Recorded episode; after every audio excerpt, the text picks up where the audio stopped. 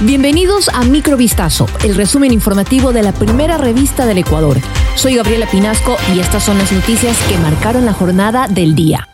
Daniel Novoa será investido como presidente de la República del Ecuador el próximo jueves 23 de noviembre. La información fue confirmada por la asambleísta electa Pierina Correa en una entrevista radial. La fecha tentativa para la posición era el 1 de diciembre, al día siguiente de que el mandatario cumpliera 36 años. La legisladora correísta, quien fue la más votada y es militante del movimiento Revolución Ciudadana, presidirá la sesión inaugural de la Asamblea Nacional que también se anticipó para este viernes 17 de noviembre. Miguel Pesantes administrador general de la Asamblea Nacional, ha señalado que todo está coordinado para la sesión inaugural de la Asamblea, que se realizará este 17 de noviembre a las 10 de la mañana en el Palacio Legislativo.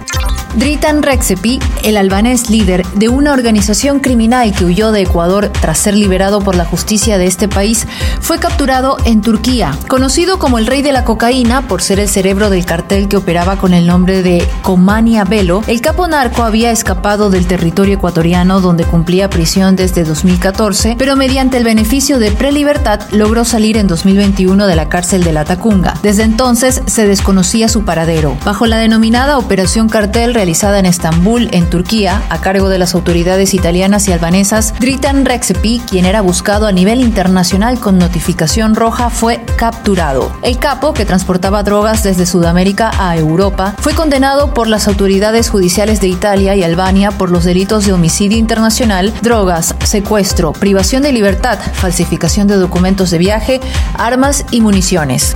La Fiscalía General del Estado informó que Jonathan G. es procesado por el presunto femicidio de su pareja Vanessa V., quien fue hallada sin vida en un terreno baldío de Tulcán en la provincia de Carchi. Además, se pidió la difusión azul de Interpol para poder localizarlo. El pasado 29 de octubre, la mujer fue asesinada en un sitio desolado cerca al hospital Luis Gabriel Dávila. La autopsia médico-legal determinó que la muerte violenta fue por degollamiento. Desde esa misma noche también permanecen desaparecidas las dos hijas menores de edad de la víctima, Brianna Jeslin y Génesis Antonella Campo Villarreal, de 3 y 9 años de edad, de quienes hasta el momento se desconoce su paradero. El informe investigativo señala que ese sujeto acudió a una cita con la víctima en un automóvil plateado, propiedad de un familiar. Varias cámaras de seguridad registraron la ruta de este vehículo y su presencia en la escena del crimen.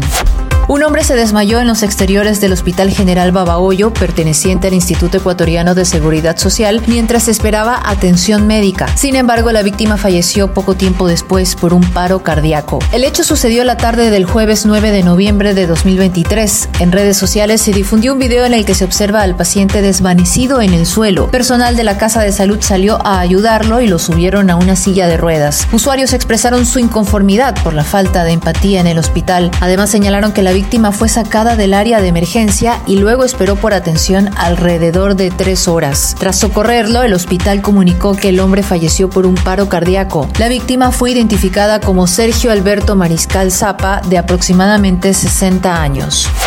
Un joven ecuatoriano fue detenido en Hong Kong porque habría custodiado un cargamento de cocaína valorado en 49,9 millones de dólares estadounidenses. El compatriota podría enfrentar cadena perpetua. El barco en el que se encontró la droga salió de Guatemala con destino a México, pasando por Ecuador, Perú y Panamá, y tenía previsto hacer escala en Hong Kong antes de partir hacia Jordania. Antes de la llegada del buque, el superintendente adjunto declaró que se estudiaron los documentos de embarque y se identificó un cargamento de tres contenedores que según los documentos transportaban malvaviscos. Un residente de Hong Kong y un ecuatoriano fueron detenidos tras colarse en un carguero para supuestamente custodiar el alijo de 318 kilos de cocaína ocultos en los contenedores. Los dos detenidos de 19 y 24 años permanecen bajo custodia policial por supuesto tráfico de drogas, un delito castigado con cadena perpetua y una multa de 5 millones de dólares en Hong Kong. Esto fue Microvistazo, el resumen informativo de la primera revista del Ecuador. Volvemos mañana con más. Sigan pendientes a vistazo.com y a nuestras redes sociales.